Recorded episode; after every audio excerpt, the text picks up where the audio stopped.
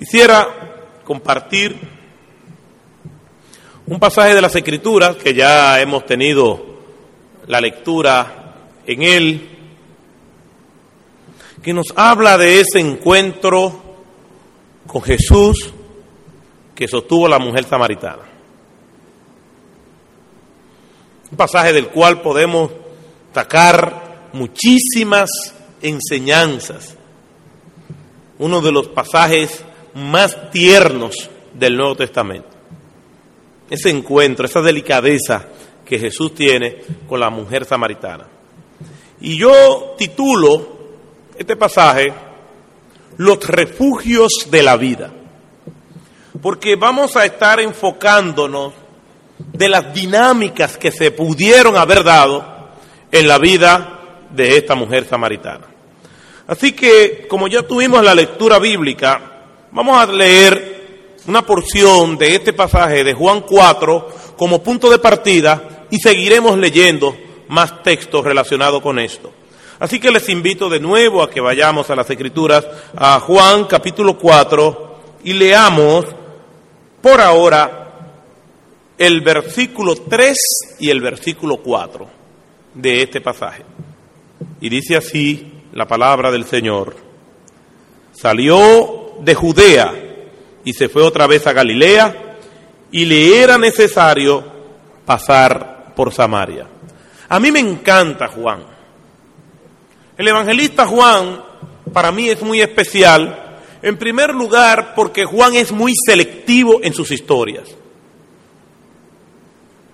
Pero aparte de selectivo, Juan es muy descriptivo. Da una serie de detalles que otros de los evangelistas no dan, sobre todo cuando se refiere a personas. Por ejemplo, este encuentro de Jesús y la mujer samaritana no se encuentra en ningún otro de los evangelistas. Y Juan nos da una serie de detalles que realmente nos ponen a pensar, relacionado con horas, con fechas y personas. También me encanta Juan, porque Juan es considerado como el evangelista que presenta al Jesucristo más humano. Nos da ese detalle de la humanidad del Señor. Sobre todo que una doctrina cardinal de la Iglesia es de la doble naturaleza de nuestro Señor Jesucristo. Jesucristo en su ministerio terrenal aquí en la tierra es cien por ciento hombre y es cien por ciento Dios. Ahora, no me pregunten cómo Él hizo eso. Esperemos llegar al cielo y cada uno de nosotros le pregunta a Él. Pero lo cierto es que nosotros vemos eso de manera muy explícita en todo el ministerio de nuestro Señor Jesucristo. Juan nos presenta esa noble naturaleza. Es Juan que nos presenta, como leímos en este pasaje de Juan capítulo cuatro, Jesús cansado del camino. Ese es un ejemplo de la humanidad de nuestro Señor Jesucristo. Se cansó y como estaba cansado tuvo deseo de descansar, lo que hacemos nosotros. Es el Evangelio de Juan, en este mismo pasaje, que nos presenta a Cristo teniendo sed. Y también vemos a Cristo cuando está colgado de la cruz, pidiendo de beber, diciendo tengo sed. Eso es propio de los humanos. Nos presenta esa humanidad de Cristo. Es Juan que nos presenta a un Jesucristo llorando, cuando estaba frente a la tumba de Lázaro. Eso es propio de los humanos, sentimientos, que recibimos estímulos que nos causan pesar y expresamos con nuestras lágrimas lo que nos causa dolor. Y eso para mí tiene una gran importancia, porque dice la palabra de Dios, el autor de los Hebreos, que no tenemos un sumo sacerdote que no deja de compadecerse por todas nuestras necesidades, sino uno que fue tentado en todo, pero que no pecó. Quiere decir que esa humanidad que Cristo tuvo mientras estaba aquí en la tierra sirve para entendernos y interceder delante del Padre. Esa humanidad de Cristo me da a mí una gran esperanza. Cuando yo tengo sed, yo sé que Jesucristo padeció por esto, por la sed, tuvo sediento, y Él me puede entender. Cuando tengo hambre, yo sé que le puedo pedir al Señor, porque el Señor le dio hambre. Cuando fue tentado en el desierto, sintió hambre. Esa humanidad de Cristo nos hace a nosotros estar esperanzados de que Él nos entiende en cualquiera de las circunstancias que nosotros podemos vivir. En el mundo en el que Cristo vivió, ese mundo greco-romano, aquellos dioses griegos y sus versiones romanas eran dioses enajenados de las realidades humanas. Eran dioses que no estaban muy pendientes de lo que acontecía que los, a los humanos y que no podían entender a los humanos, pero nuestro Señor sí. Cuando yo estoy pasando por necesidad, por situaciones de dolor, por cualquier circunstancia de la vida adversa, el Señor me puede entender. Y Juan nos presenta a este Señor Jesucristo. Y aquí nos presenta una historia bellísima, tierna, formidable, única. Y es el encuentro de nuestro Señor Jesucristo con esta mujer samaritana. El relato, como lo estamos presentando, comienza en este versículo tres diciéndonos que Jesús salió de Judea y fue otra vez a Galilea. Galilea, aunque Jesús no era de la Galilea, de aquella región de Galilea, allí fue donde Jesús hizo su centro de operaciones. Pero ¿por qué algunos teólogos liberales dicen porque en aquella región de Galilea era donde había la mayor cantidad de pobres? Eso puede ser verdad, pero es una verdad a medias. Jesús hizo su centro de operación en aquella región de Galilea, tomando como punto de partida Capernaum, porque en Galilea era donde estaba concentrada la mayor población hebrea. ¿Por qué? Porque la economía hebrea giraba en torno al lago de Galilea, treinta kilómetros por treinta y cinco kilómetros. Había más de setenta puertos comerciales en los días de Jesús, por lo tanto había mucha actividad, mucho trasiego de mercancías y de personas. Por lo tanto, siempre vemos a Jesús conectado con la gente. Jesús estaba donde estaba la gente. Y allí en Galilea había mucha gente que ministrar, muchas almas que salvar, muchas almas que consolar, muchas personas que liberar. Y por eso estaba allí en Galilea. No tanto porque había pobres, sino porque había mucha gente. Y donde hay mucha gente, hay pobres también. Y allí desarrolló Jesús su ministerio en Galilea. Y dice el texto bíblico que salió de Judea. Judea está en el sur, como todos nosotros sabemos. Y para llegar a Galilea, que estaba en el norte, ¿qué estaba en el medio? Samaria. Cuando nosotros leemos más adelante en el pasaje, dice en el versículo nueve que judíos y samaritanos no se trataban entre sí. Es una historia larga que no la vamos a contar ahora, pero conformémonos con saber que no se trataban entre sí. Había una disputa y un rechazo de los judíos, principalmente aquellos clase ortodoxa de los judíos, porque creían que los samaritanos se habían pervertido y habían leudado a la raza mezclándose con otras naciones, lo cual era cierto. Entonces había un rechazo total hacia los samaritanos. Pero aquí el texto nos dice que a Jesús le era necesario pasar por Samaria. Jesús no esquivó Samaria.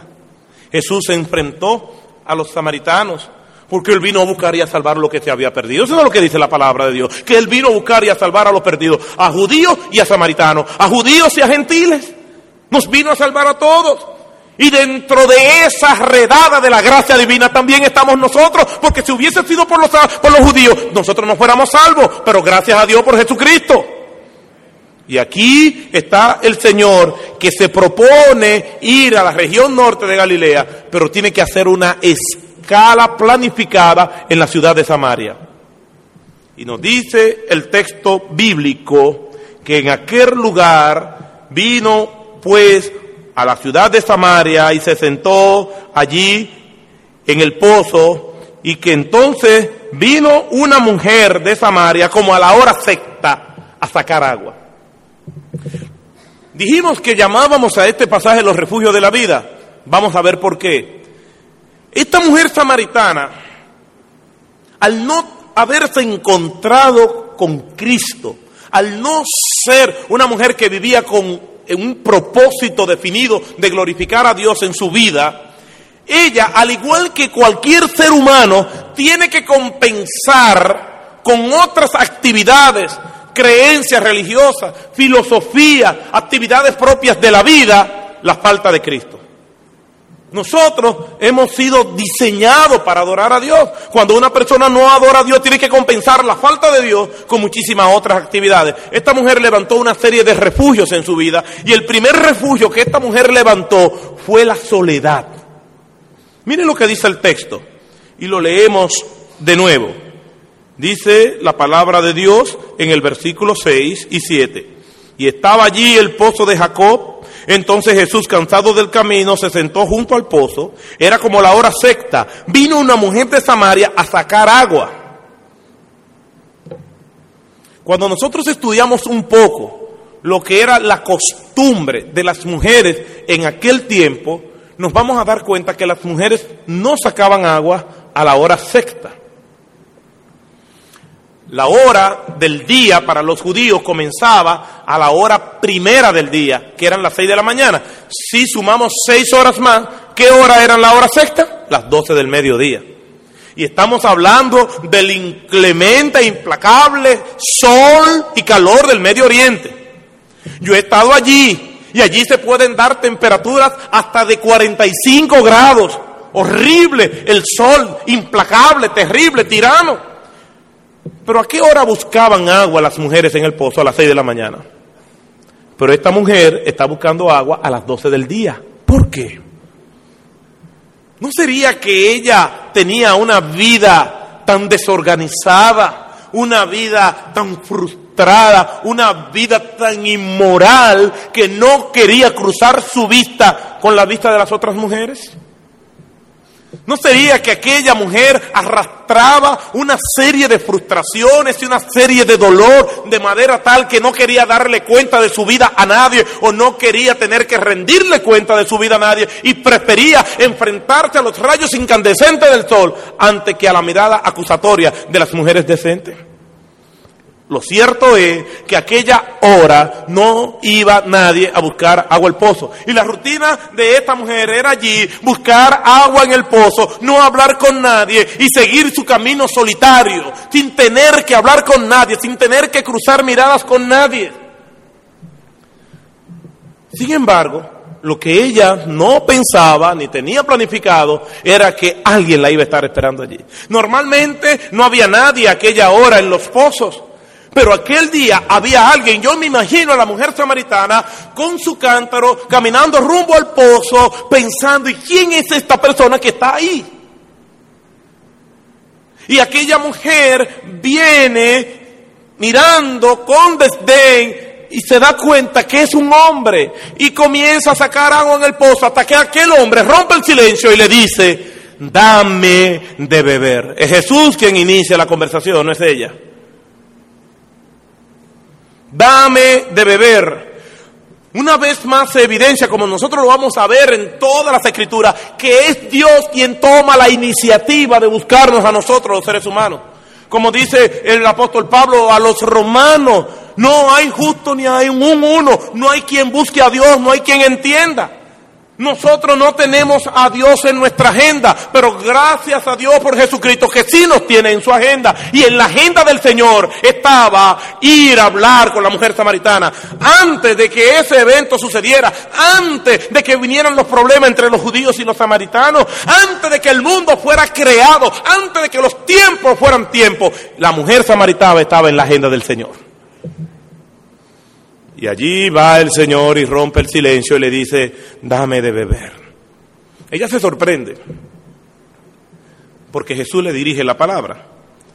¿Qué le dice la mujer samaritana? La mujer samaritana le dijo a Jesús, versículo nueve, ¿cómo tú, siendo judío, me pides a mí de beber, que soy mujer samaritana? La mujer samaritana se sorprende. Ya hemos dicho que los judíos y los samaritanos no se trataban entre sí. Pero es curioso que la mujer le dice, ¿cómo tú, siendo hombre, siendo judío, me pides a mí de beber, que soy samaritana? No dice samaritana, dice que soy mujer samaritana. Yo me encuentro con algunas feministas, incluso algunas cristianas salpicadas de feminismo, que tienen algún reproche porque consideran que la Biblia es machista. ¿No se han encontrado con personas que piensan así? Claro que sí. Veamos si la Biblia es machista. En los tiempos bíblicos, el trabajo pesado de levantarse a buscar agua a las seis de la mañana, no eran los hombres los que lo hacían, eran las mujeres.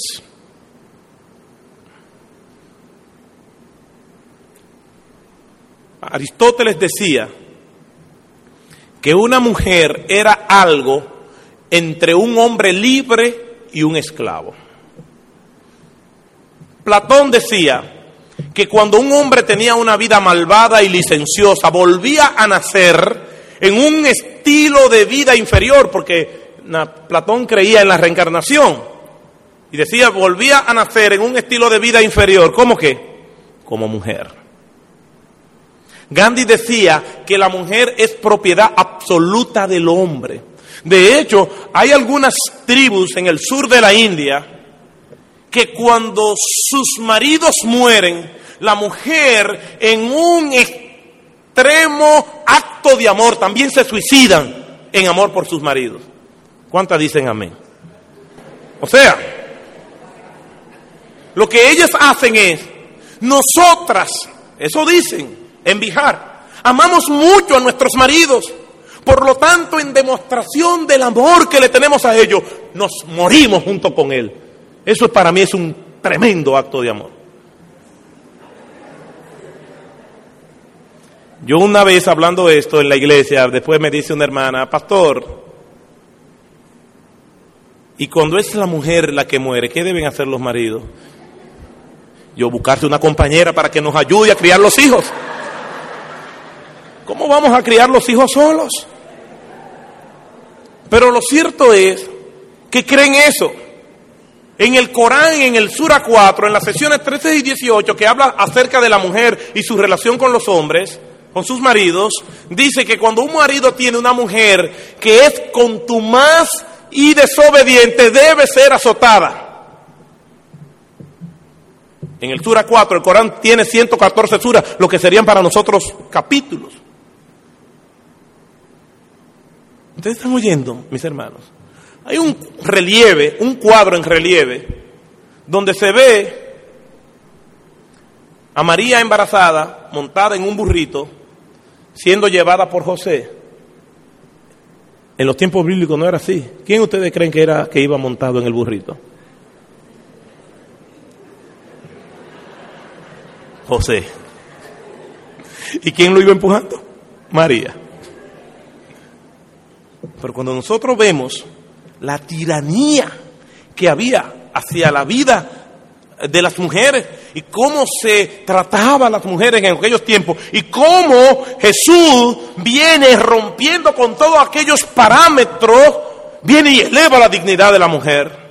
En la genealogía de Jesús hay mujeres, incluso mujeres que muchos de nosotros se avergonzaría de haberla tenido como antepasado, como Raab, por la profesión más antigua, que era la que ella usaba. Vemos que es elevar y decirle a la mujer que hay esperanza. Y un ejemplo de esto es la conversación que tiene Jesús con aquella mujer samaritana. Ella misma se siente sorprendida.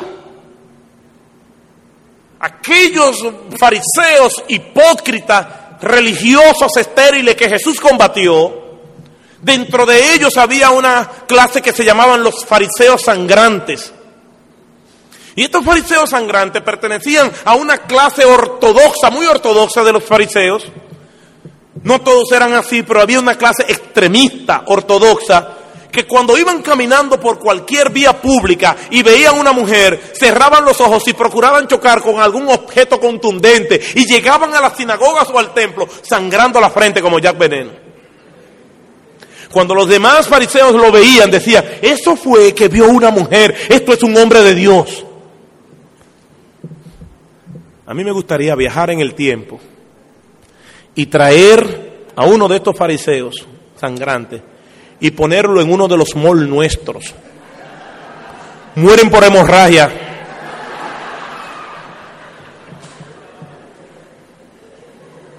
Pero digo todo esto para que nosotros sepamos todo lo que Jesús estaba rompiendo en ese momento. Ella misma se sorprende cómo tú, siendo hombre, le era prohibido a los rabinos hablar con mujeres en público, no importando quién fuera. Cuando usted va al mundo árabe, usted ve a las mujeres caminando detrás de los hombres. Las mujeres menores de edad no pueden ni siquiera hablar con sus padres. Cuando van a un restaurante, las mujeres van a un lado y los hombres van a otro lado. Y están las policías religiosas en Arabia Saudí, en Irán, vigilando a ver si esto se cumple o no. La Biblia nos dice que ya no hay hombre ni mujer. Cristo vino a liberarnos, no solamente de la maldición del pecado, sino también de los prejuicios. Nos dice el texto que los discípulos habían ido a comprar algo de comer en el versículo ocho. ¿Quién le iba a decir a los discípulos que ellos se iban a estar comprando comida en territorio samaritano? Un judío normal nunca comería nada que le diera a un samaritano porque es considerado inmundo. Y aquellos hombres estaban comprando algo de comer, porque todo aquel que estaba con Cristo no solamente tenían la salvación, sino que los prejuicios también creían. Y allí estaba Jesús hablando con la mujer samaritana. Aquella mujer encerrada en el refugio de la soledad ahora es interrumpida por aquel hombre. Las personas, cuando tienen frustraciones en sus vidas, cuando han pasado por algún tipo de engaño, cuando han sido muy maltratadas o cuando tienen una vida muy desorganizada y no quieren darle cuenta a nadie, se refugian en su propio mundo. No quiero darle cuenta a nadie, no quiero que nadie me pregunte nada, no quiero rendir cuenta de mi vida a nadie, este es mi mundo. Pero allí estaba la mujer samaritana porque su mundo estaba siendo invadido por Cristo. Porque la soledad es un estado del alma. Hay mucha gente que están rodeada de multitudes y se sienten solas. Y hay personas que pueden estar ausentes de personas y se sienten acompañadas. Porque tenemos una dulce promesa de nuestro Señor Jesucristo. El cristiano nunca está solo. Dice la, el Señor en la Gran Comisión, termina diciendo en el versículo veinte del capítulo veintiocho de Mateo: y yo estoy con vosotros todos los días hasta el fin del mundo. Tenemos un, colas, un consolador que es el Espíritu Santo del Señor, que nos acompaña donde quiera que vamos. El creyente nunca está solo, hermano. Nunca. Porque tenemos la dulce presencia del Señor. Quizás si estuviéramos más conscientes de eso, pecáramos menos. Siguió la conversación entre Jesús y la mujer samaritana. Y Jesús le responde a ella en el versículo diez: si conocieras el don de Dios, y quién es el que te dice dame de beber, tú le pedirías y él te daría agua viva. Versículo once, la mujer samaritana le dice: Señor, no tienes con qué sacarla y el pozo es hondo. ¿De dónde pues tienes el agua viva? Aquí hay un juego de palabras. ¿En qué términos está hablando Cristo? En términos espirituales. Está usando la figura del agua para darle a entender un mensaje. Lo mismo hizo el Señor con Nicodemo. El Señor le dice a Nicodemo en el capítulo tres del mismo libro de Juan, versículo tres: de cierto, de cierto te digo que el que no naciere de nuevo no puede ver el reino de Dios. ¿Pero lo entendió Nicodemo? No lo entendió, porque la respuesta de Nicodemo en el versículo cuatro es ridícula. ¿Cómo puede un hombre nacer siendo viejo? ¿Puede acaso entrar por segunda vez en el vientre de su madre y nacer? ¿Lo entendió Nicodemo? No. ¿Entendió el lenguaje espiritual en el que Cristo le estaba hablando? No lo entendió. ¿Y qué ustedes creen, que la mujer samaritana está entendiendo? No, ella no lo está entendiendo. Ella le dice en este versículo once, no tienes con qué sacarla, el pozo es hondo, ¿de dónde pues tienes el agua viva? Ella le dice algunas cosas que es bueno nosotros señalar. No tienes con qué sacarla, el pozo es hondo, ¿de dónde sacarás el agua que viva? Hay dos tipos de pozos. Pozos llamados de aguas normales, que se alimentan de venas de aguas que permean las piedras que rodean el pozo, que además sirven de filtro, y estos pozos pues se llenan de agua, pero no siempre tienen agua. ¿Por qué? Porque depende de las crecientes de los ríos, pero depende de la lluvia. El pozo de Jacob era de agua normal. Los pozos de agua viva eran los pozos que se alimentaban de ríos subterráneos. Estos pozos tenían agua siempre y eran los más cotizados. La mujer samaritana sabe bien que aquel pozo, aunque tiene muchos años, aunque ellos veneran ese pozo, ese pozo no es de agua viva, no siempre tiene agua. Por eso es que ella le dice, el pozo es hondo, tú no tienes con qué sacarla, ¿de dónde sacarás el agua viva? Aunque tengas recipiente, ¿de dónde vas a sacar el agua viva? Porque este pozo no es de agua viva. Y aquí viene el segundo refugio de aquella mujer. Dice ella en el versículo doce, ¿acaso eres tú mayor que nuestro padre Jacob, que nos dio de este pozo del cual bebieron él, sus hijos y sus ganados? ¿Eres tú mayor que nuestro padre Jacob? ¿Qué refugio se llama ese? Refugio de la religión. Veneramos a Jacob, estamos orgullosos de Jacob, ese pozo nosotros lo tenemos. Ella le llama nuestro padre Jacob. A él le agradecemos esto. Cada vez que nosotros venimos aquí al pozo, nos acordamos de Jacob, somos devotos de Jacob. Los seres humanos siempre han sido muy religiosos. Los ateos, los, los llamados ateos, dicen que la religión es un invento del ser humano para canalizar sus penas, porque necesitan algo en qué creer. Yo no creo eso, pero sí creo que la religión muchas veces funciona como un placebo para adormecer las conciencias de las personas, y que de alguna manera u otra todo el mundo tiene algún tipo de creencia por la cual canaliza su necesidad de Dios. Y la mujer samaritana, a pesar de que nosotros sabemos que no era una mujer muy correcta, era eminentemente religiosa. Y las iglesias muchas veces tienen personas que tienen el perfil de la mujer samaritana. No tienen una relación con Cristo, pero sí van a la iglesia. Antes teníamos una tradición de la iglesia romana, pero también tenemos tradición de la iglesia protestante. Y hay mucha gente que visitan las iglesias y tienen una vida como le da la gana. En nuestras iglesias o en la iglesia que yo pastoreo, hay personas que no son creyentes, que yo lo sé, pero están allí todos los domingos. Si tenemos una actividad, allí están y tienen una vida religiosamente meticulosa, pero no han nacido de nuevo. Y cuando tú le hablas del evangelio, si tú le presentas a Cristo como, como la única opción que hay para su vida, dicen, voy a pensarlo, sí, eso es verdad, pero todavía no es el tiempo. Hay otros que cuando tú le hablas del amor de Jesucristo, dicen, no, pero que yo tengo mi religión.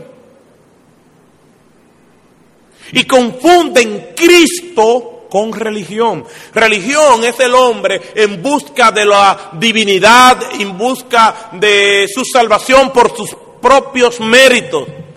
Ser cristiano es Dios en busca del hombre y salvando por su gracia. ¿Ves la diferencia? La, la gloria en la religión recae en el hombre, en el cristianismo la gloria recae en el Señor, quien es quien llama y salva. Y la mujer samaritana tenía su vida en desorden, pero era eminentemente religiosa. Y esa era su refugio. No, yo soy devota de Jacob, yo le doy tanta gracia a Jacob, me he encontrado con personas así. Ah, pero usted cree que mi religión no sirve cuando le hablo de Cristo. Es que yo no te estoy hablando de religión, yo te estoy hablando de la salvación de tu alma. del agua viva que significa Cristo Jesús, no que calma la sed, sino que la sacia para siempre. Eso es Cristo. Pero la mujer samaritana estaba muy conforme con su devoción a Jacob.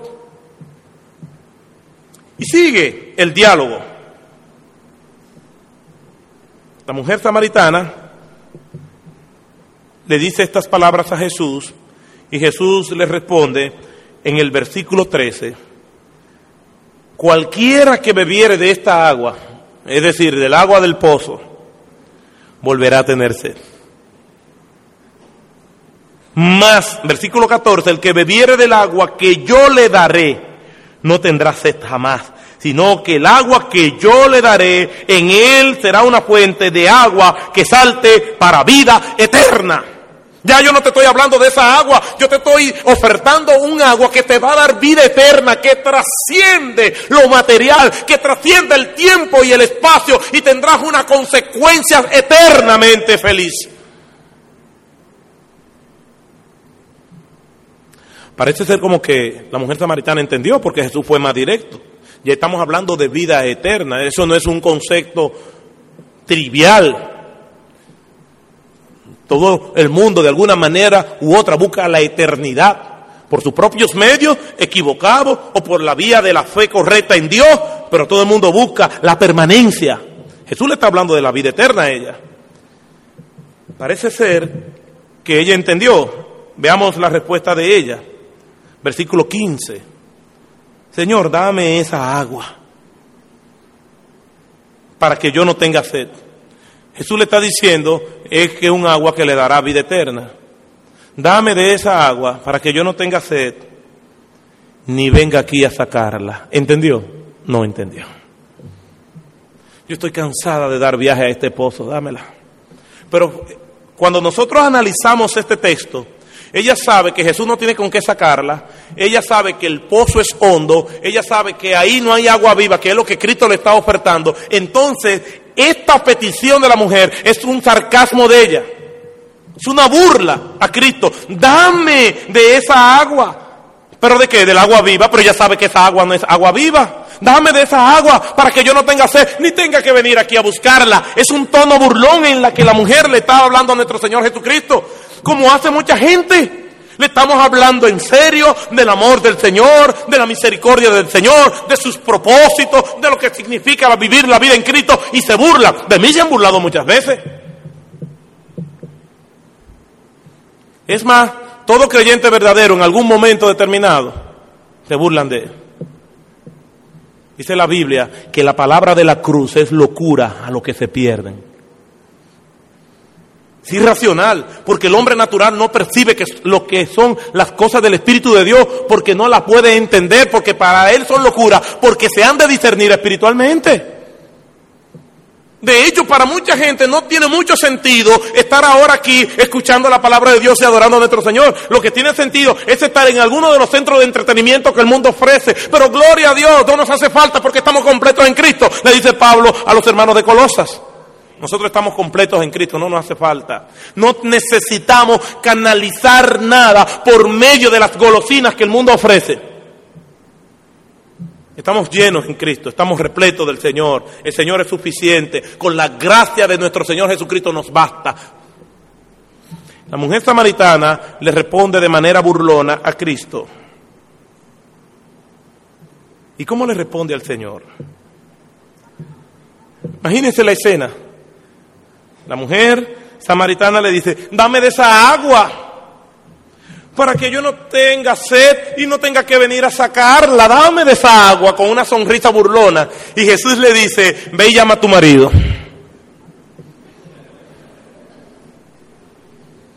Se le fue la sonrisa a la mujer samaritana. Yo que me he refugiado en la soledad para no hablar de este tema con nadie, y viene este hombre a mencionarme eso. La mujer samaritana se pone seria, baja la cabeza y dice, entre los dientes, no tengo marido. ¿Y con qué permiso este hombre me habla de esto? lo que era la palabra oral para la mujer samaritana es la palabra de Dios para nosotros. ¿Y qué dice la Biblia? Que la palabra de Dios penetra a lo profundo del alma. Y estas palabras punzantes de Cristo penetraron a lo profundo de su corazón, sacudieron todo su ser y toda su conciencia. Y aquí está la mujer samaritana siendo emboscada por la gracia de nuestro Señor Jesucristo. Porque eso es lo que hace nuestro Señor Jesucristo: nos embosca, nos acorrala. Y solamente hay una puerta que se llama la puerta de la salvación, que es lo, por lo único que nosotros tenemos que pasar. Jesús le responde a ella: eso es verdad, tú no tienes marido. A mi oficina fue a hablar un señor una vez hace algún tiempo conmigo. Y yo, para conocerlo, para saber cómo iba a administrar la consejería, le pregunto: ¿usted es casado? Y él me dice: no, no, yo no estoy casado. ¿Está divorciado? No, no, no, no, tampoco. ¿Es viudo? No, no, tampoco. ¿Cuál es la única opción que queda? ¿Usted es soltero? No, no, tampoco estoy soltero. Pero... ahí yo me le retiré un poco porque... o sea, ni... se supone que una de estas... si es hombre, estas son las únicas cuatro opciones válidas. Y yo le digo: ¿y qué es usted? Y conocí un nuevo estatus. Él me dijo: yo soy un disgustado. O sea, un disgustado era un hombre que tenía a su mujer y se fue, no se siente comprometido ni casado con ella, no es viudo ni es soltero, y entonces está con otra. Jesús le dice a la mujer samaritana en el versículo dieciocho: porque cinco maridos has tenido y el que tiene ahora es un disgustado, porque no era su marido. El que tiene ahora no es tu marido. ¿Cómo se sintió la mujer samaritana? Jesús invadiendo el tercer refugio en el cual ella se había metido durante toda su vida, los placeres de la vida. ¿Qué había tenido la mujer samaritana que no pudo retener el amor de ninguno de estos hombres? ¿Qué vida fácil y pródiga había tenido ella en términos sentimentales, que todo aquel que se le acercaba, ella le prodigaba amor? Le prodigaba placer, porque el que no tiene a Cristo quiere canalizar la falta de Cristo con muchísimas actividades. Algunos lo hacen de la religión, otros lo hacen de las frustraciones como la soledad, otros lo hacen a través de darle rienda suelta a su carne. Y allí está la mujer samaritana siendo invadida por Cristo. Probablemente se dio cuenta en su conversación que aquel hombre, quizás por primera vez, fue el único hombre que la vio de manera diferente. Probablemente fue el único hombre que no, lo vio, que no la vio a ella con ojos de lujuria. Fue el único hombre que la vio con ojos de misericordia, con ojos de, de, de, de, pas, de compasión, con ojos de ternura. Queriendo rescatar su vida de aquel atolladero en el que ella estaba. Cinco maridos había tenido, el sexto no era su marido, pero el séptimo hombre cambió su vida, que es Jesucristo. Jesús se metió en una parte muy sensible de la vida de aquella mujer, porque cinco maridos has tenido, y el que tiene ahora no es tu marido. Esto has dicho con verdad. Qué punzantes fueron aquellas palabras de Cristo.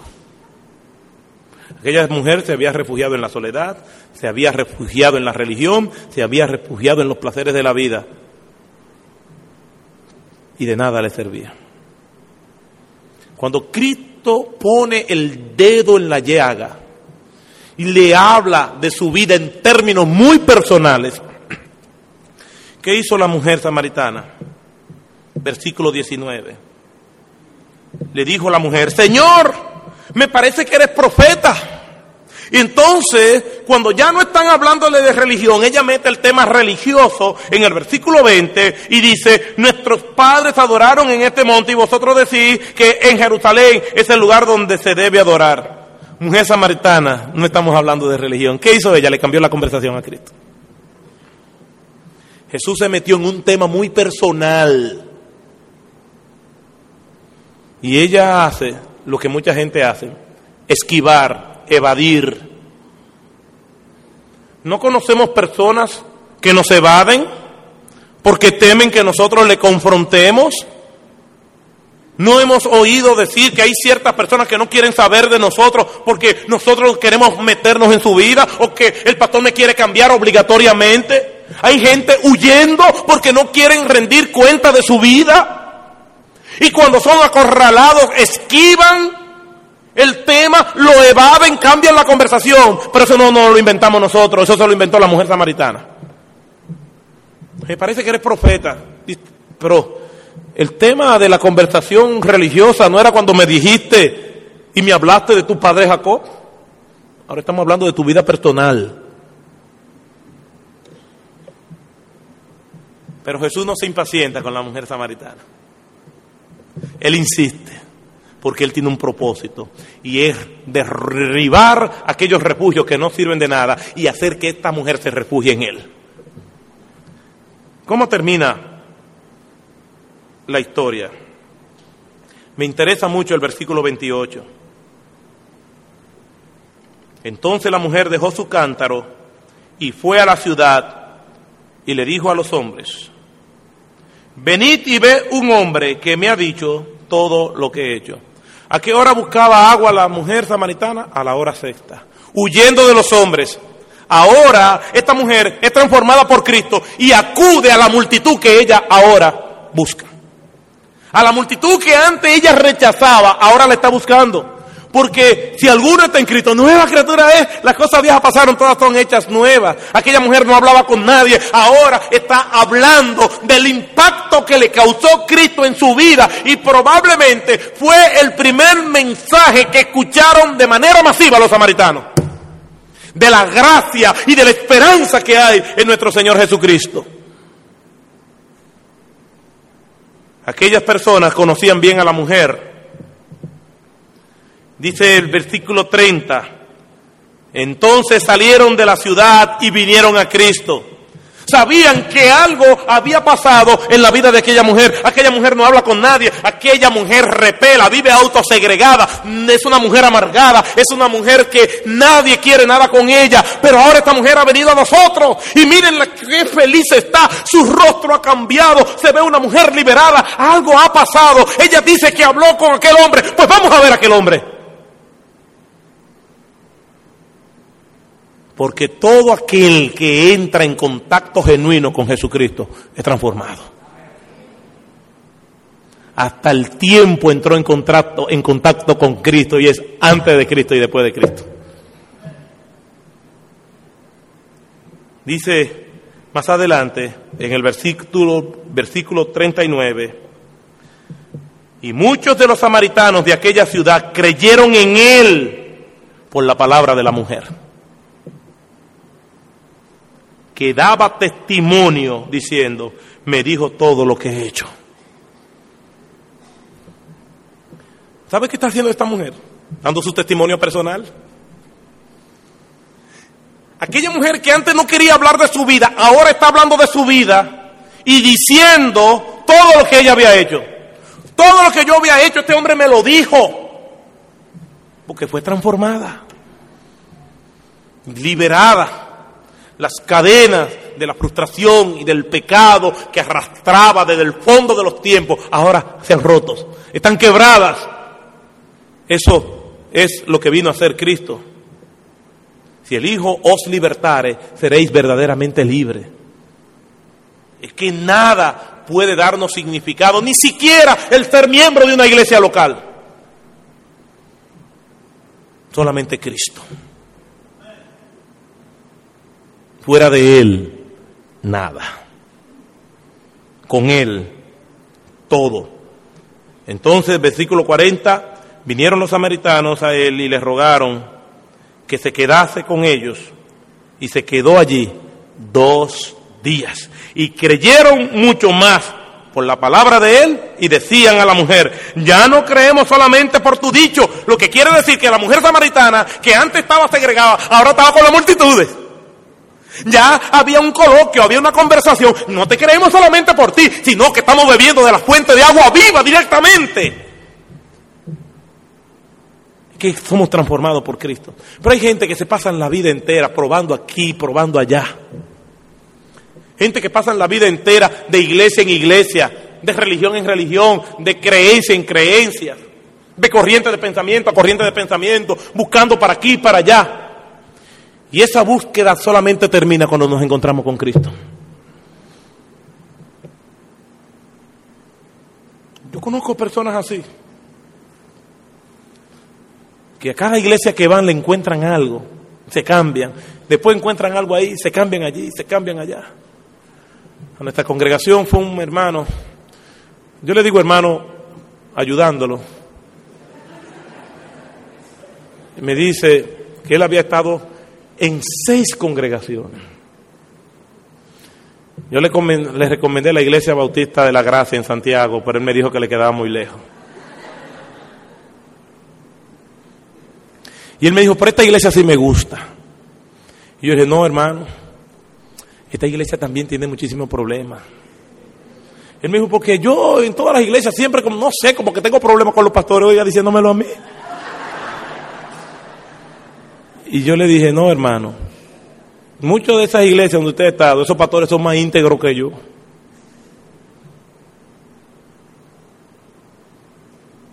Aquí yo no lo puedo recibir. Vaya y arregle su vida en cada una de esas iglesias donde usted salió. Y cuando usted vaya y hable con esos pastores y me venga con una carta de esas seis iglesias, entonces yo los recibo. Que muchas personas creen que el mal está en los demás. A mí me asusta cuando yo oigo personas que me dicen: no, porque a mí nadie me entiende. Seis mil millones de personas en el mundo y nadie te entiende. Uh. ¿Qué garantía tengo yo de que yo la voy a entender? La mujer samaritana probó todo lo que estaba a su alcance, pero lo único que le trajo quietud y bendición a su vida fue cuando se refugió en la roca inconmovible y firme que es nuestro Señor Jesucristo. Se metió en aquel refugio del cual no saldría nunca jamás. Quiero terminar con una historia, y es de un hombre que a principios del siglo veinte iba caminando por una calle de Detroit. Iba en uno de esos carros que se encendían dándole con una manigueta por delante. Quizás algunos de los que aquí están.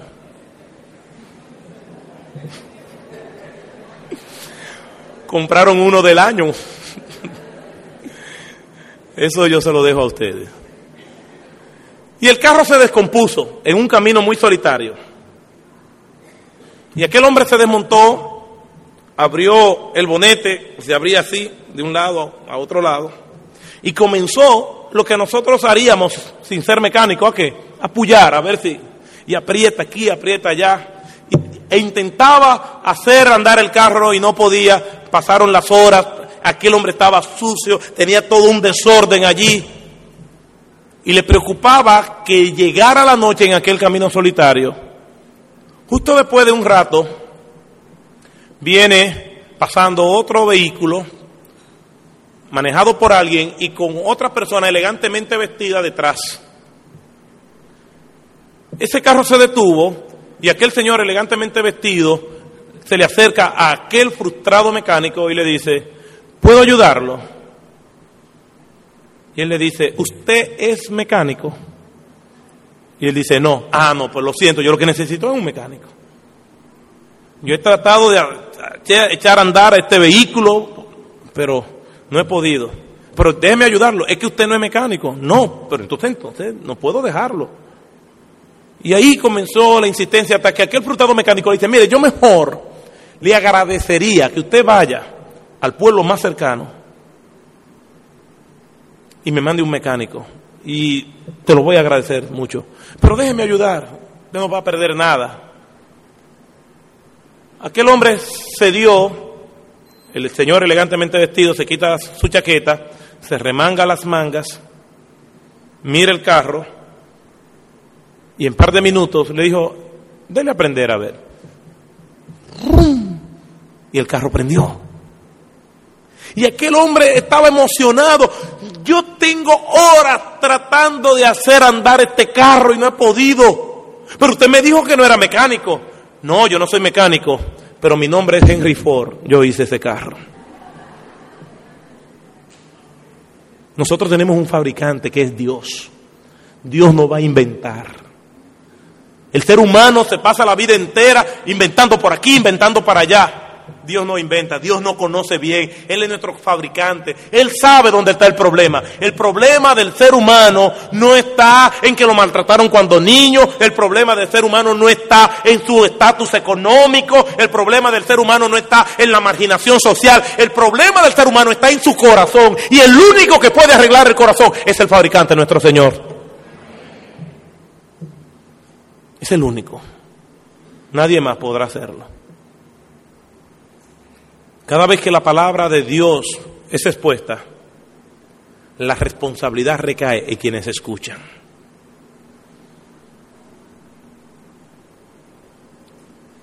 La petición de Cristo a la mujer samaritana fue: dame de beber.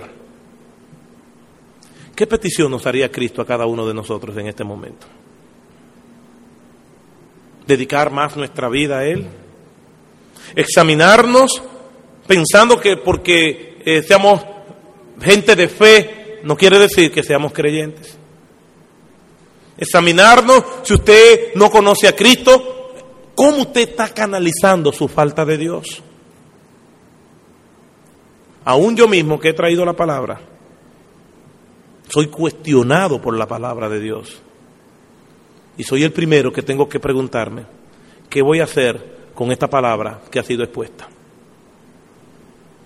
Cuando alguien sirve de vocero, no es porque sea el más espiritual, sino es la persona que en su gracia Dios ha decretado que exponga su palabra. Por lo tanto, todos estamos en la misma embarcación. Por eso, mi hermano y mi hermana, roguemos al Señor que derrame su gracia sobre nosotros. Y la información que hemos recibido, la guardemos en nuestros corazones para que no pequemos contra Él. Te dejo con esta pregunta: ¿cómo se llama tu refugio? Si no es Jesucristo, entonces hoy, esta noche, es un buen día para que tú comiences a pensar en entrar a ese refugio que se llama Jesucristo, que es nuestro amparo y nuestra fortaleza. Que el Señor nos bendiga.